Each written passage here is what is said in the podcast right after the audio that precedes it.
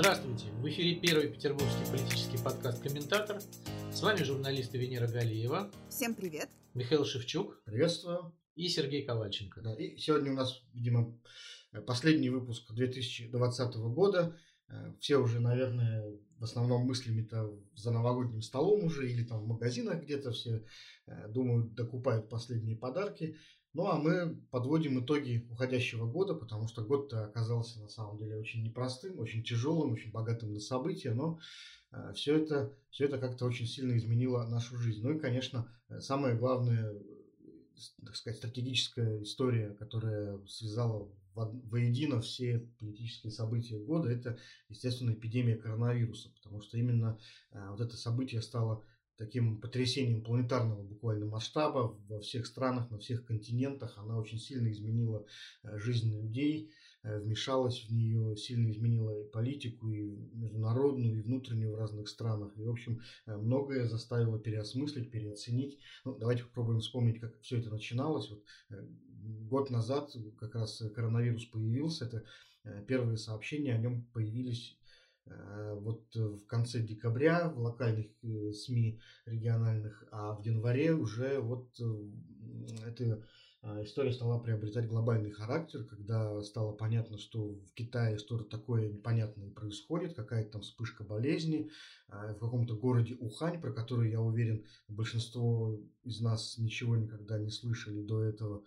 А, и все это какое-то время еще казалось таким не очень важным и не очень страшным, потому что мы уже все к тому времени привыкли к разного рода птичьим гриппам, атипичным пневмониям и прочим. И тут вдруг китайцы неожиданно начинают Э, огораживать буквально этот город Ухань, перекапывать ведущие туда дороги, строить какие-то баррикады. И вот здесь стало понятно, что что-то, наверное, вот странное происходит. И Всемирная организация здравоохранения после этого объявила о том, что вроде как у нас э, какая-то опасная пандемия, опасная вспышка болезни, тогда еще это называлось. Э, но долгое время не придавали все-таки большого значения настоящего этой эпидемии. И в аэропортах там как-то проверяли людей, но как-то так, э, на всякий случай скорее. И вот я помню, как Михаил Мишустин, первый, э, то есть наш новый премьер-министр, одним из своих первых решений его стало закрытие границ с Китаем. И тоже тогда это было такой немножечко, казалось, перестраховочный шаг. Ты помнишь эту всю историю? Я помню, но только это было в конце февраля уже. Значит, Россия закрыла Китай на вылеты и прилеты с 20 февраля, когда весь мир уже, в принципе, недели три это сделал, как наши власти все никак не решались, и у нас из Уханя и из Пекина отовсюду летали самолеты. Вот. Российские власти э, сначала довольно инертно на это все реагировали, и я думаю, что здесь причина была, э, кроме того, что ну, не особо верили в это, там выступали санитарные врачи, и, в общем, лейтмотивом выступления было в январе, где-то начало февраля, что, ну, в общем, это все локальная история Китая. Э, многие, многие еще ездили в отпуска в Европу. Там, например, можно вспомнить даже петербургского вице-губернатора Максима Соколова, который уже в разгар итальянской пандемии сумел в Италии отдохнуть и потом, значит, полежать в Боткино.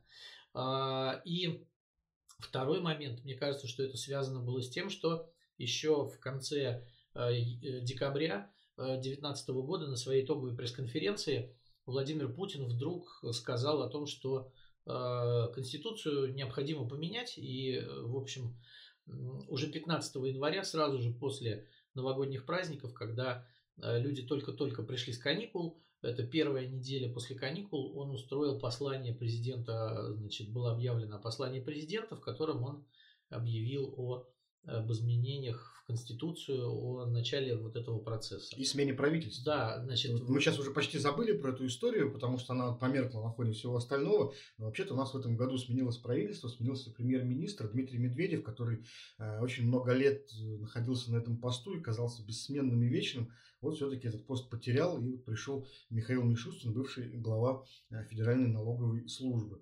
Это тоже вот, э, знаковая история. То есть был запланирован какой-то политический такой блицкрик. Э, срочно меняем правительство, срочно меняем конституцию. Изначально ведь э, голосование было намечено на конец апреля. И вот как-то так вот сразу, сходу, это все было задумано как такой ну, непрерывная череда триумфов, потому что голосование по поправкам должно было плавно перетечь в э, очень э, громкое и мощное празднование 75-летнего юбилея Победы. В общем, там должна была быть очень так вот все красиво сделано. Ну, вот. Ну, вот, вот. И поэтому, наверное, да, я думаю, что для Э, на первом этапе вот распространения коронавируса, на первом этапе эпидемии, мы вот можем зафиксировать то, что российские власти не верили в угрозу или целенаправленно как-то вот не хотели не хотели на нее реагировать вот так, как должны были реагировать. Вот. Ну да, и это было видно, что это домашняя заготовка, потому что выступление Путина 15 января венчало создание Конституционной комиссии уже на следующий день, которая собралась а дальше, значит, э, как, как такая какая-то историческая усмешка, голосование по поправкам было назначено на день рождения Владимира Ильича Ленина на 22 апреля. Венера, вот. скажи, пожалуйста, а когда ты вот э, впервые подумала, что коронавирус это серьезно и страшно? Ну, на самом деле я не могу какой-то конкретный э, момент определить, когда именно стало страшно, но уже весной когда стали закрываться на карантин целые страны, и у нас еще ничто не предвещало, но я а, по рабочим своим да, обязанностям общалась с людьми, которые живут во Франции, в Испании, расспрашивала, как у них, и уже слушая эти рассказы людей, которые оказались под, конкрет... под э, такими очень серьезными ограничительными мерами, с э, национальными армиями на улицах и с огромными штрафами за выход из дома в неположенное время, без разрешения, без веской причины. Уже в тот момент я подумала, что да, видимо, что-то серьезное. Уже в, тот, в тот момент у нас э, дома появилась на кухне специальная там, антикоронавирусная коробка, где сложены маски, перчатки и санитайзеры, и все члены семьи знают, где это лежит, и перед выходом из дома просто надо по карманам похлопать, убедиться, что все есть. Если чего-то не хватает, надо вот оттуда взять эти средства защиты. И, ну, каюсь, да, весной я купила 10 банок тушенки, они до сих пор у меня стоят э, на кухне под раковиной. Непонятно, что с ними сейчас делать. Видимо, на Новый год у нас будет, не знаю, тушеночный торт. Э, я по поводу ковида хотела отметить два момента, да, вот как это все начиналось у нас в Петербурге. Э, ведь э, почему сразу, такое ощущение, что сразу э, был э, такой ну, сломана логика Э, введение защитных мер э, двумя э, историями. Это когда, с одной стороны, мы не закрывали упорно границы, и туристы наши ездили туда-обратно. И, как мы помним, те, кто оказался в итоге застрявшими туристами за границей, да, вот сейчас немножко мы забыли о том, что больше 50 тысяч человек ведь у нас там по всему миру застряло, и были проблемы с вывозными рейсами. Многие из них выезжали на 8 марта – и э, тогда еще все было открыто, но когда встал вопрос, что им невозможно вернуться, им сказали, а чем вы думали? Зачем вы на 8 мар- марта выезжали? Вы же видели, что творится за границей? Да, но у нас-то никто не говорил, э, что какую-то опасность коронавирус может э, представлять. И э, даже весной губернатор Александр Беглов в марте, да, он высказывался на тему того, что маски не спасают от заражения коронавирусом. А потом в мае, как мы помним, он ходил в роддом, там у него был сначала надет респиратор, а сверху еще вот эта лопата защитного э, щитка. Но было уже поздно, народ воспринимал это скорее в каком-то юмористическом ключе.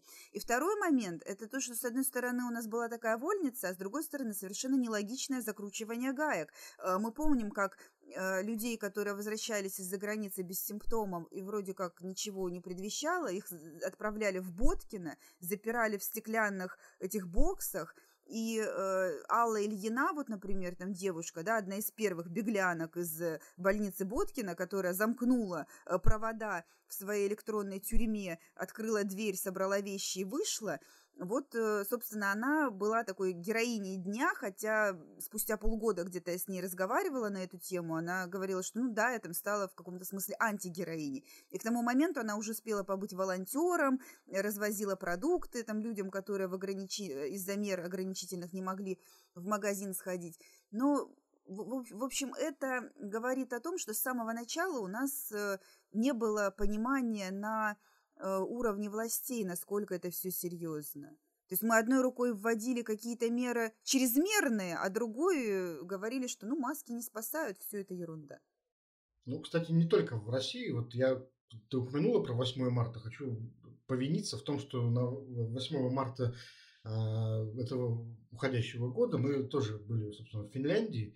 А, и финские пограничники, финские власти тоже совершенно спокойно нас пропустили и выпустили обратно. То есть очевидно, что они тоже там тогда на тот момент не совсем сильно э, понимали вот опасность этой истории. А, я вспомнил, что как раз 4 марта было такое знаковое совещание правительства, на котором э, Владимир Путин объявил о том, что ему докладывает ФСБ, о том, что все э, рассказы про про угрозу коронавируса являются информационными вбросами из-за границы с целью посеять панику среди населения.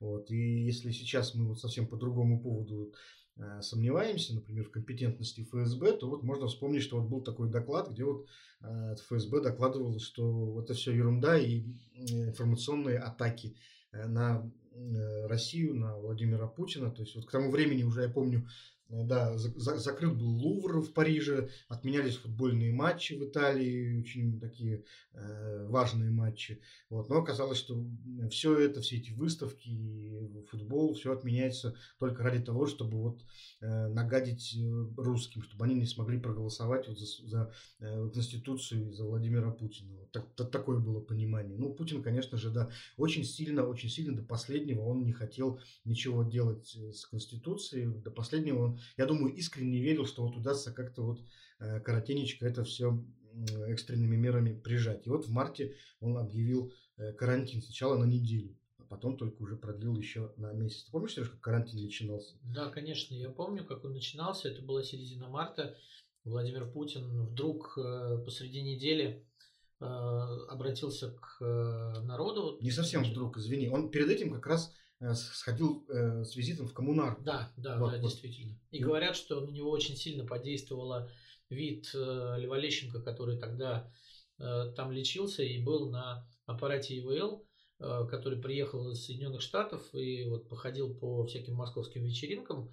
Э, и Владимиру Путину показали Льва Лещенко, и, э, ну, как бы на него это произвело впечатление, потому что Лещенко он часто видел на концертах, он его награждал неоднократно, и вот э, когда... Знакомый. Да, да, знакомый. Одно дело, когда ты там тебе говорят про каких-то абстрактных людей, а другое дело, когда тебе вот показывают человека, которого ты знаешь, вот он лежит на аппарате, ему плохо, как бы, да, и непонятно, что будет.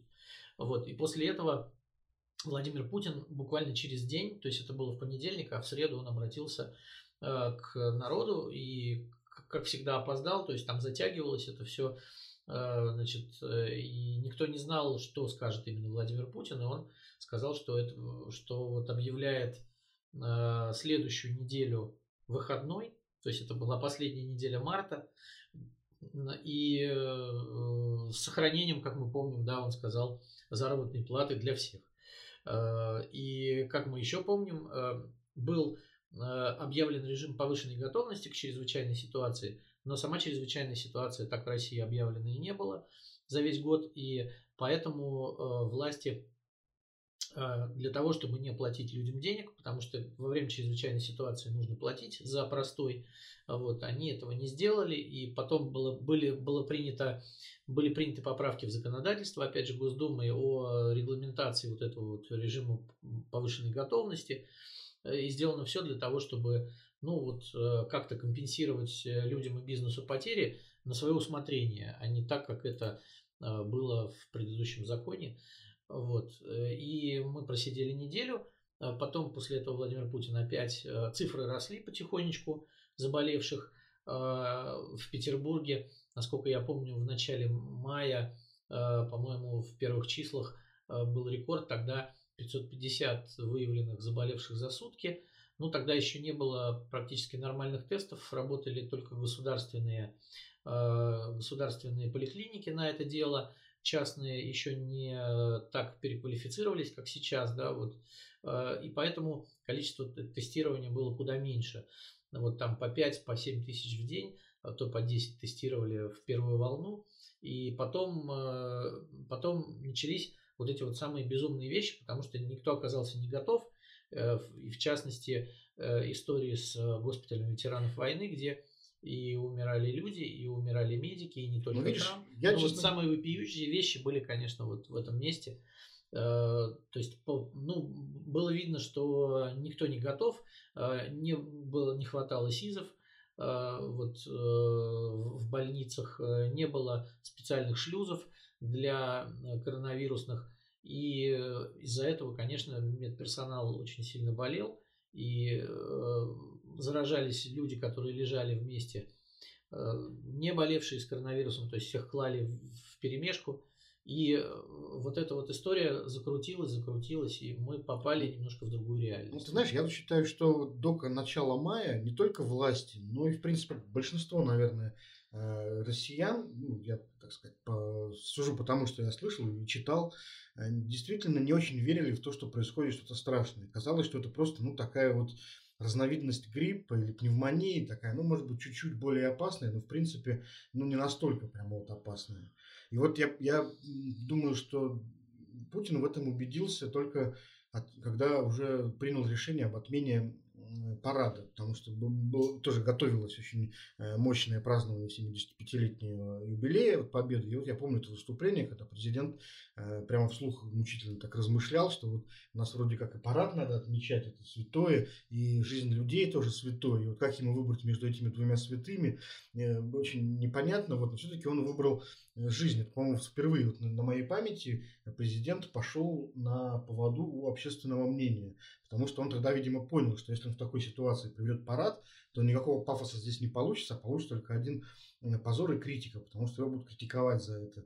Хотя, конечно же, люди бы, безусловно, если бы поступила команда, промаршировали бы там как положено. Вот. И вот тогда стало уже понятно, наверное, я вот только в этот момент, наверное, понял, что что-то серьезное происходит. Но я могу сказать, что Владимир Путин, конечно, очень быстро одумался, и э, летом все-таки провели парад. Ну, это было уже не то. Но это, конечно, было не то, да, но с другой стороны, я думаю, что Владимир Путин знал, что во время подготовки к параду в Петербурге, например, э, заразилась э, очень большая часть курсантов военно-медицинской академии, которые репетировали в Левашово на аэродроме, как бы без всякой социальной дистанции и масок.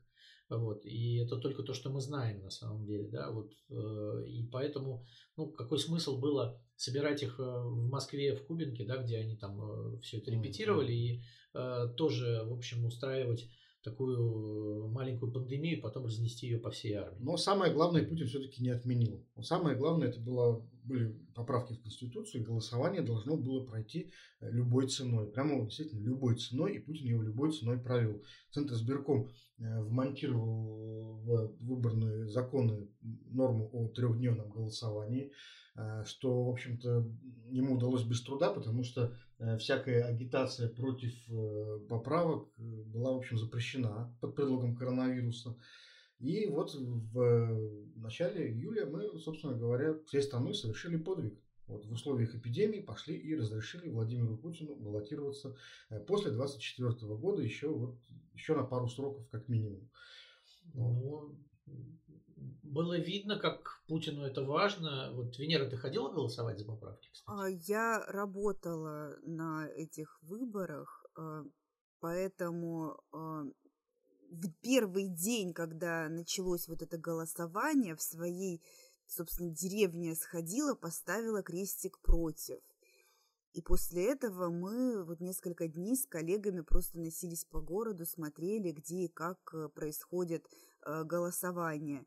Э, и вот, это, вот это голосование запомнится и войдет в историю еще как голосование на пеньках, потому что в армейских палатках, в багажниках автомобилей, на лавочках около парадных просто там на коленке оборудовали эти участки для голосования, выдавали бюллетени – и волеизъявиться можно было там, до трех раз, там, кому-то, может быть, даже больше удалось. Ну, ты знаешь, вот мне, в принципе, вся эта история э, напомнила такую очень не, не, не очень приятную тенденцию. Мы э, в результате коронавируса как-то стали действительно э, незаметно продвигаться в сторону нашего недавнего прошлого. Причем это произошло очень незаметно, действительно, для всех, и со всеобщего одобрения. То есть, вот, например, взять закрытые границы. То есть, закрытые границы очень много лет служили таким, ну, такой вот воображаемой верхней точкой негодяйства, на которые способен режим. Вот в либеральных кругах, интеллигентских, там всегда говорили, что вот самое главное, что у нас границы открыты, и, в принципе, для властей тоже было очень важно, то есть не повторять советских ошибок и давать людям уехать тем, кто прям совсем не может э, жить э, в России, в российских реалиях. А, и вот, понимаешь, границы закрывают, и ничего не происходит, ничего не сотрясается, наоборот, все только как бы аплодируют, говорят, да, действительно, надо закрывать границы. И мы живем в этих условиях, и вроде как ничего не, произ... не случилось, понимаешь, ничего не изменилось. И потом... Ой, извините, можно? Да. Можно я скажу? Мне кажется, здесь не очень корректное сравнение с железным занавесом, потому что э, когда он был в советское время, он у нас был, а остальной это мир как-то более-менее свободно перемещался из одной страны в другую. А когда границы закрыты у всех, э, сидеть э, как-то не так обидно, да, и, и развивать внутренний туризм. Это один момент. А второе, все-таки не очень, опять-таки, корректно сравнивать с, с советскими там, какими-то ограничениями и, и не очень корректно говорить, что ничего не изменилось. А, потому что в Германии, например, протестующих против э, антикоронавирусных мер разгоняют водометами. Э, во Франции, да, в Италии регулярно какие-то выступления и митинги против этого. Вот у нас не митингуют. Это да, это как бы но это даже не странно, да, если по нынешним временам, даже если выйти с развернутыми трусами к зданию ФСБ, это уже считается ну, митингом. Ну, подожди, про митинги мы еще сейчас поговорим, это тоже очень важная история, вот, и мы вер- вер- вернемся к, к истории с митингами. Дело в том, что вот ты говоришь, во всем мире так же, и поэтому не обидно. Но вот если ты сидишь на одном месте здесь, то тебе, в общем-то, все равно, что происходит во всем мире. У тебя по, по факту здесь получается вот ограничение в передвижении. И ты вот не можешь никуда уехать. Э, вокруг э, очень сильно запрессован малый бизнес. Он почему так случилось, это можно спорить, но по факту э, сейчас вот Новый год, и мы все будем встречать его как в старые добрые времена, с Оливье и Шувой. С Оливье, да. На кухне. На кухне дома. Вот. Ой, Ой, ребята, такое, такое ощущение, что вы вот прошлые Новые года встречали где-то в Нью-Йорке в толпе, я не знаю, с участием Дэми Мур. Во-первых, да, во давайте не будем уж выделываться. Очень, очень важна, важна возможность того, что э, ты можешь уехать в Нью-Йорк и там на Таймс-сквер встречать Новый год. Это раз. Второе, многие ездили там не в Нью-Йорк, допустим, но в какие-то соседние страны, в Финляндию, в Балтийские страны, э, вполне себе ездили люди. В Европу, там, в Прагу, в ту же спокойно совершенно многие ездили. Вот. Э, и в-третьих, речь идет не только о загранице, но и о своем городе. То есть в Петербурге уже э, ты не можешь пойти в какой-то ресторан, там, в бар и там в компании весело встречать Новый год. Дело не в том, почему это произошло. Да? Дело в том, что это по факту это так. А, и по факту у нас очень сильно ограничены передвижения. И свобода предпринимательства, очевидно, таки, тоже подверглась э, давлению и прессингу.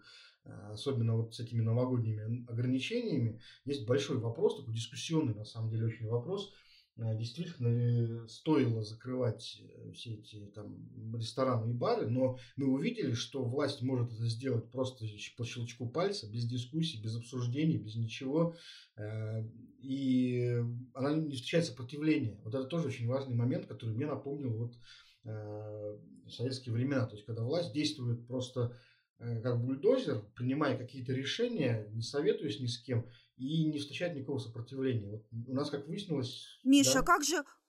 Карта, карта барного сопротивления была. Были бары, которые э, сказали, а мы все равно будем наливать, а мы все равно будем э, обслуживать. Нет, ну, было Первомай в интернете. Сопротивление мы было. обсуждали его, когда там на Первомай они сделали карту сопротивления тоже. Но ну, ну, ты же понимаешь, что когда ты собираешься в реале на площади, и когда ты играешься на карте в интернете, то это все так не работает.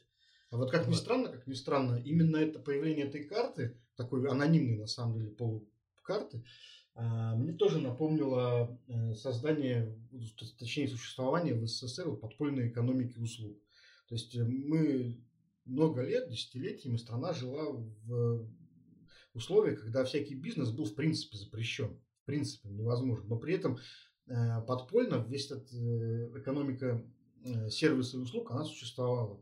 Были подпольные риэлторы, подпольные... Да, господи, легкая промышленность целая была Конечно, подпольная. Джинсы шили вот, на фабриках подпольных. То есть то, что у нас, например, люди не выходят на улицы, как в Европе, на митинги, там бороться с властями за то, чтобы вот им разрешили работать против локдаунов, это не говорит о том, что у нас э, э, нет сопротивления. Это говорит только о том, что у нас другие навыки э, поведения в таких ситуациях. Мы очень быстро включили вот все эти советские э, привычки и просто реш, э, ну, как бы внутри себя решили, что вы, власть, можете запрещать все, что угодно. Мы умеем налаживать себе быт подпольный, нелегальный, сами, без вас. Вот. У нас все это будет работать все равно, что бы вы там ни говорили. Маленькая ремарка в этой связи очень в тему шутка, которая в социальных сетях ходила, что 2020 год был годом крысы, и он э, на все сто процентов оправдал свое название. Мы жили в подполье, таскали в нору продукты и разносили инфекцию. Ну вот как-то так. Я буквально несколько дней назад э,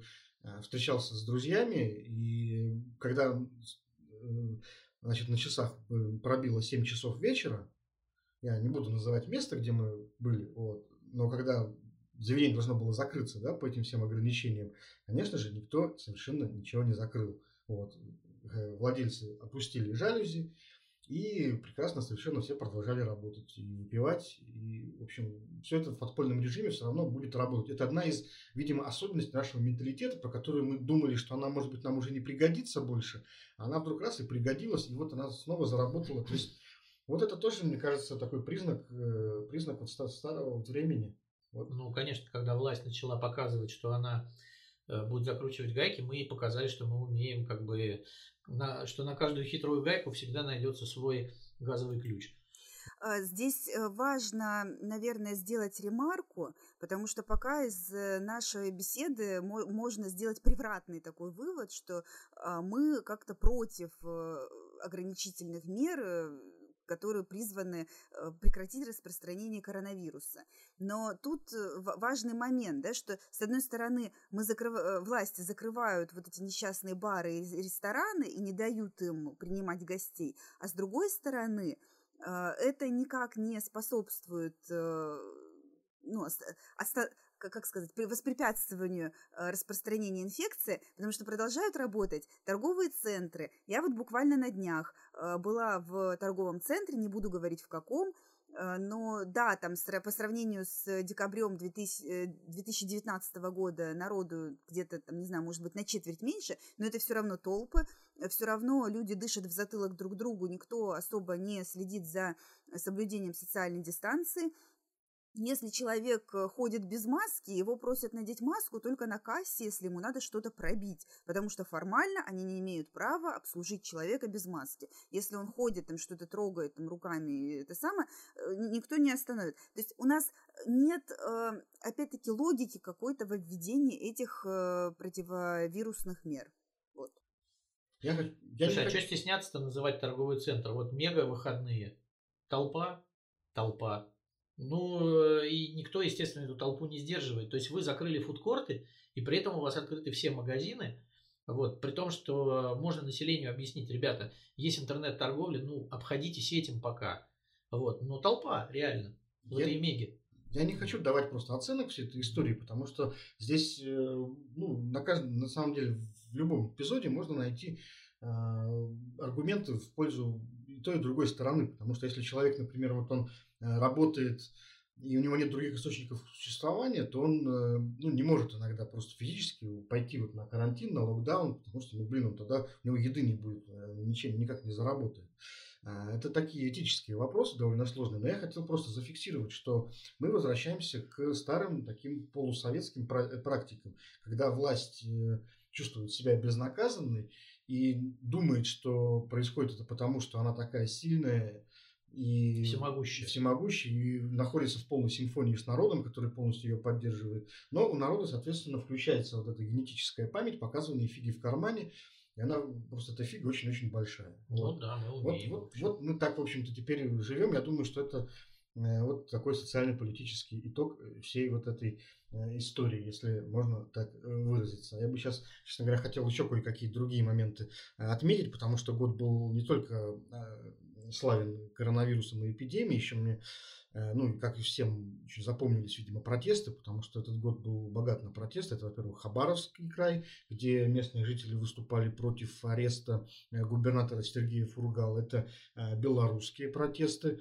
Ну, поскольку Беларусь другая страна, но все-таки она нам очень близка, и многие воспринимали Белоруссию как, в общем, такую другую Россию, в общем, очень близкую нам, и поэтому протесты против Александра Лукашенко, они, конечно, тоже так пропускались через себя эмоционально. Э, все представляли себя на, на месте митингующих, а власть, соответственно, представляла себя, видимо, на месте Лукашенко.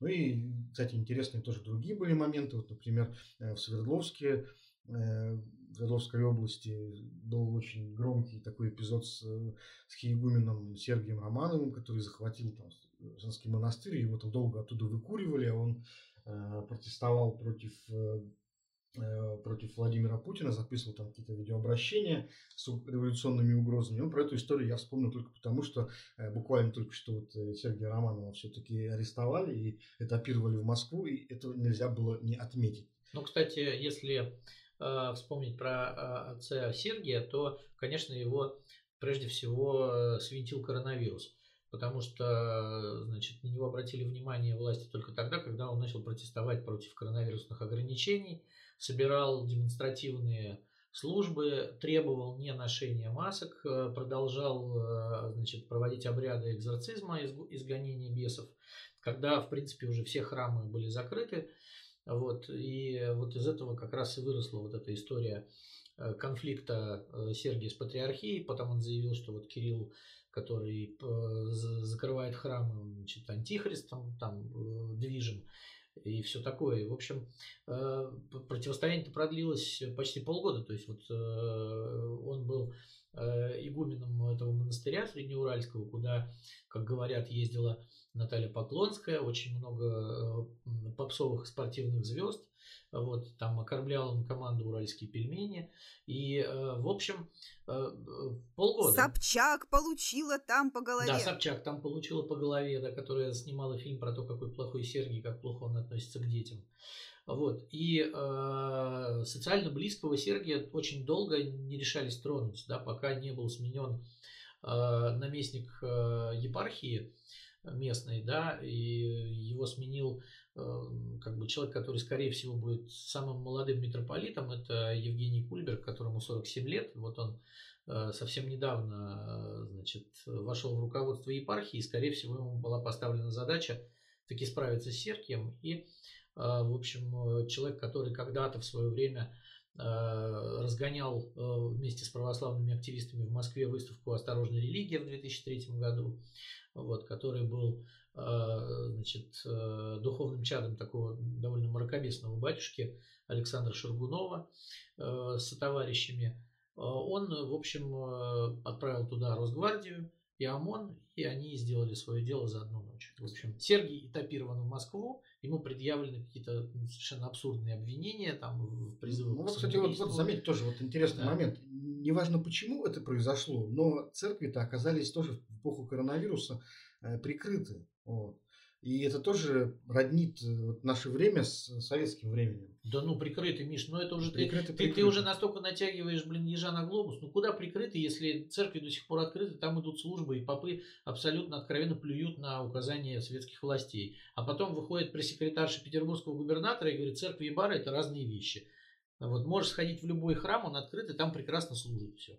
Но все-таки, подожди, у нас не было ни крестных ходов э, массовых, ни этих пасхальных торжественных массовых именно богослужений. Нет, ну хорошо, их нет. Понимаешь, нет. В, в советское время, например, тоже вот, в принципе, богослужения были в, в церквях. Я помню, в советское вот, да, время но, прекрасно. Но, но публично. бабушку, да, и там переписывали около входа в храм, и потом сообщали на работу. Вот сейчас такого нет все-таки, да, это, это, значит, и римско-католическая церковь в Италии точно так же прикрыта, и для того, чтобы сходить на службу, нужно написать письмо в полицию на электронную почту и уведомить э, карабинеров, что ты идешь на богослужение в Рождество. Ну, Поэтому мы к, этому, это... мы к этому очень быстро привыкли, потому что у нас вот этот вот тот нарратив, который атмосфера, которая вокруг нас теперь создана, она просто нам показалась очень привычной, поэтому никакого сопротивления не вызвала. Слушай, ты так говоришь, как будто у нас полстраны в церковь ходила, а тут теперь им запретили. Ну, 2,5%, дай бог. Ну, на, на самом вот. деле, справедливости ради, опять-таки, я хочу уравновесить как-то эту историю. Э, Пасха коронавирусная очень сильно отличалась от того, что бывает обычно, и э, освещение пасхальной трапезы проходило э, в основном на улицах, и санитайзеры те же самые там появились при входе в церкви. И самое главное, э, службы перешли в онлайн. И сами батюшки да, своим паствам э, говорят, что вот если есть возможность онлайн, как бы вот эта служба онлайн, это то же самое, что вы постояли в храме. Да, то есть не надо э, рисовать вот именно священнослужителей такими людьми, которым абсолютно все равно на своих прихожан, большая доля которых это пожилые люди, находящиеся в группе риска. Э, то, то, что церковь э, пострадала меньше, там, чем кафе или рестораны, э, это, конечно, да, факт. Но они тоже, в общем-то, столкнулись с серьезными ограничениями. Да, если резюмировать это дело, то меньше всех пострадали государственные корпорации, которые принадлежат друзьям президента, которые получили огромные госзаказы и дотации. Да? Все остальные, как бы, до свидания на выход, что называется. Вот, в той или иной мере, как бы, вся сфера услуг, ну, церковь же тоже сфера услуг, да, но только духовных, тоже пострадала, конечно. Людей меньше, сборов меньше, соответственно, э, батюшки беднее, э, в каких-то церквях вынуждены были закрываться, потому что ну, она просто не, приход не мог содержать батюшку там, да, ну вот, то есть это, это да, как парикмахерский, да, предположим, меньше клиентов, парикмахерская закрылась. Вот. А крупные заводы, там всякие вот эти вот ленинцы, там алмазы Антеи, конечно, они всегда получат свой кусок в рот, потому что... Слушайте, а вот такой, что... такой вопрос. У вас на самом деле есть кто-то среди знакомых, кто вот в карантин действительно не работал? Потому что у меня таких знакомых нет. А, да, э, потому что мы работаем не в государственном секторе, а когда вот у меня корреспонденты особенно общались с бюджетниками, Э, в тот карантин они прекрасно себя чувствовали, не работали и получали зарплату. Слушай, ну вот даже учителя все равно работали, вели уроки там по ну, на удаленном режиме по видеоконференции. Они ну, работали. Смотри, Тренеры а, работали то же самое. Ну, ну разные люди, да, там, предположим, э, значит, комитеты Смольного прекрасно отдыхали, большинство, например. Там они были распущены, э, там только дежурные работали. Потом, например, там всякие вот ЖЭКи, Э, МФЦ были закрыты, да, ну, очень много государственных служащих, а детские сады были закрыты частично, да, и вот они просто сидели, получали зарплату. Такие люди были. Но их, вот. мне кажется, вот явно было гораздо меньше, чтобы вот сказать, что страна ушла на карантин. Нет. Я вот друг, например, инженер, э, рассказывал, что их тоже попытались отправить на, домой, значит, на, этот, на карантин. Ну, два дня подержали, а потом все равно всех вызвали на работу, даже в офис, не, в удаленном режиме. Потому что ну, работать-то надо. Вот, нет, ну, в общем, разумные организации продолжали работать, но там э, в удаленном режиме кто мог. Э, я думаю, что не, некоторые, многие, кстати, организации, я знаю такие, и сейчас работают до сих пор на удаленке, вот, потому что еще ничего не закончилось пока. Удаленка. Ой, ребят, а раз мы про это начали говорить, э, немножко мы уже приближаемся к финалу нашего новогоднего выпуска. Давайте поговорим о том, какие плюсы вот это вот изменившийся образ жизни э, принес там нам, нашим знакомым, и в принципе какие-то преимущества там могут быть из э, той ситуации, в которой мы оказались. Ну, если не говорить про людей, которые торгуют масками или защитными костюмами, понятно, что все, кто сориентировался в начале пандемии, сейчас в шоколаде шоколаде. А вот Слушай, обычные ну, люди ну, что-то выиграли? В принципе, удаленный режим, он имеет свои плюсы, конечно, потому что э, ну, ты сам можешь зачастую э, регулировать там, график работы, ну, не везде, конечно, да, но у многих так э, получалось, да, ты все-таки больше времени проводишь с семьей, хотя, опять-таки, иногда это плюс, иногда минус, иногда дети не дают просто нормально работать, но все-таки ты находишься в более чуть-чуть комфортных условиях, там можешь сидеть дома не знаю, в тапочках и халате, и пить кофе, когда захочешь. Ну, в общем, плюсы при желании найти можно, я думаю. Ну, я думаю, что если плюсы такие какие на поверхности, я больше общался со своим ребенком. Это несомненный плюс, потому что раньше, когда ты уходишь с утра на работу и возвращаешься поздно вечером, то ты просто не успеваешь понимать, когда он вырос, как бы, да, без тебя. Вот. А, то есть, да, это, это большой плюс. Еще один большой плюс, то что я там весь карантин прожил на даче на свежем воздухе, да, и вот э, даже там рабо- сидел, у меня провел туда интернет нормальный, да, сидел, работал в саду. вот, на свежем воздухе, как бы точно так же, там, со связью, все это вот. И это было как-то более комфортно, чем в офисе или в квартире. Но это вот такие мои локальные плюсы. Ну и от этого, конечно, там с семьей больше общаешься и ну, что еще, что еще можно сказать? А, больше времени на самом деле э, на ту же самую работу, как ни странно, потому что когда ты тратишь время на проезд, да, это два часа в день, ну, как минимум, которые ты просто убиваешь на переезд. А вот. тут ты встал и начал работать сразу. А тут ты встал, да, позавтракал, сел за компьютер, и все, и там Можешь уже связь, на, ты работаешь. На, на час дольше спать. Ну, по, большому счету, да, как бы организму от этого как бы лучше. Мне, мне кажется, что э, когда говорят, что весь мир э, не, не будет уже таким, как до короны, мне кажется, что вот такие положительные вещи какие-то нужно оставить. То есть э, для людей тех же самых свободных профессий, как это называют, да, там, как у нас, то мы вполне можем работать удаленно, как бы, да, и не обязательно там работу гоняться каждый день там с ИПО для того, чтобы какой-то там э, начальник постоянно видел нас. Вот сидим мы за компьютером или нет. Как бы, да, вот наш, наш результат труда виден по-другому. Да, вот зайди на сайт и посмотри, что называется. Вот. Я вот от себя добавлю, что э, существенным плюсом, э, на мой взгляд, всех этих ограничений и удаленки и прочего стало то, что из нашей жизни ушло очень много лишнего. А, я, я, например, только с наступлением удаленки начала более-менее себя чувствовать человеком, потому что до этого на неделе у меня получалось э, поспать ну, там, 4-5 часов. К пятнице я уже забывала, как меня зовут. В пятницу вечером, когда какие-то нормальные люди шли встречаться с друзьями там куда-то в бар барагозить, мне просто хотелось прийти домой и немножко полежать на полу лицом вниз, чтобы никто не трогал. А сейчас э, э есть возможность высыпаться, совершенно верно, общаться с ребенком. Я, можно сказать, заново с ним э, познакомилась э, через 10 лет э, после первой встречи. И что касается вот каких-то еще, да, вот лишних вещей, я на днях впервые за очень долгий период оказалась в торговом центре, ну, просто потому что привезла ребенка на кружок, и надо было куда-то себя деть там, на полтора-два часа. И я поняла, что шопинг как э, способ снятия стресса тоже, в принципе, да, ушел, потому что тебе ничего не нужно, ты понимаешь, что какая-то лишняя одежда, какие-то лишние вещи тебе не нужны, ты все равно это э, носить никуда не будешь, да, то есть мы переходим в стадию какого-то более разумного потребления, более разумного отношение к деньгам. Я уже не говорю, сколько мы сэкономили на бензине, потому и что я перестала да, ездить кстати. в офис. А, вот, это существенная прибавка к пенсии. Ну, вот все-таки все-таки мы нашли наконец эти оптимистичную ноту, потому что у нас обычно вот всегда в финалах выпусков всегда мы переходим на какой-то пессимизм. Вот, а тут все-таки мы смогли найти плюсы в создавшемся положении, но вот скоро уже будет э, вакцинация, ну как скоро, к весне, наверное, начнется массово, и ограничения начнут снимать понемногу частично, но какие-то из них, наверное, с нами останутся, какие-то плюсы, наверное, тоже с нами останутся надолго. В общем, ну, можно констатировать, что, в принципе, действительно, мы вот э, все входили в эту реку одними, а выходим совсем другими.